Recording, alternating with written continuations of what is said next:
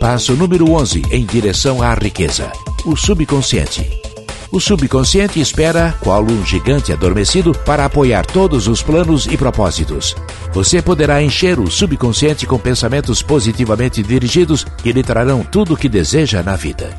O subconsciente é constituído de um campo de consciência, em que cada impulso de pensamento que alcança o consciente, por qualquer dos cinco sentidos, é classificado e arquivado, tornando-se disponível para consultas como cartas de um fichário. Você pode plantar voluntariamente em seu subconsciente qualquer plano, pensamento ou propósito que deseje traduzir em seu equivalente físico ou monetário. O subconsciente age primeiro nos desejos dominantes, que depois se misturaram aos sentimentos emotivos, como a fé. O subconsciente trabalha dia e noite. Ele retira a força da inteligência infinita para obter o poder com que, voluntariamente, transmuta desejos em seu equivalente físico, usando sempre os meios mais práticos. Não se pode controlar inteiramente o subconsciente, mas pode-se voluntariamente entregar-lhe qualquer plano, desejo ou propósito que você deseja transformar em forma concreta. Há provas de que o subconsciente é o elo que liga a mente finita do homem à inteligência infinita. Ele é o elo intermediário por meio do qual as forças da inteligência infinita podem ser acessadas e conectadas à vontade. Só ele contém o processo secreto pelo qual os impulsos mentais são modificados e transformados em seu equivalente espiritual. As possibilidades de esforço criador ligadas ao subconsciente são estupendas.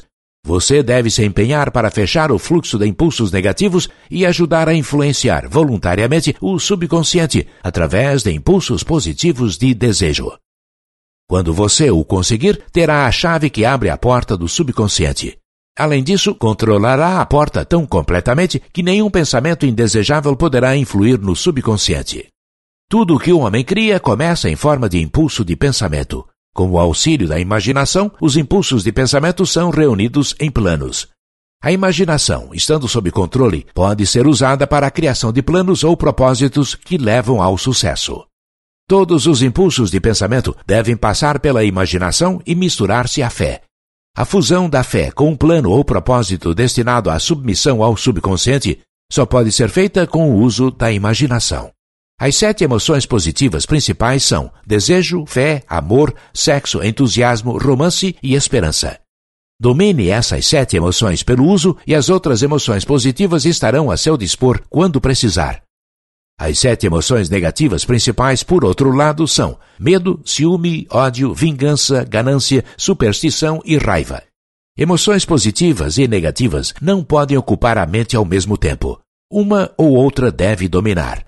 É responsabilidade sua assegurar-se de que as emoções positivas constituem influência dominante em sua mente. A lei do hábito virá em seu auxílio. Forme bons hábitos para usar as emoções positivas a seu favor. Somente seguindo essas instruções, literal e continuamente, você poderá adquirir controle sobre o subconsciente. A presença de uma única emoção negativa em seu consciente é suficiente para destruir todas as transformações de auxílio construtivo do subconsciente. Além da mente, jaz a inteligência infinita, para a qual sua mente pode ser sintonizada, qual aparelho de rádio, tanto transmitindo como recebendo. A energia de todo o universo pode ajudar suas orações a serem atendidas. O homem é tão grande quanto a medida de seu pensamento.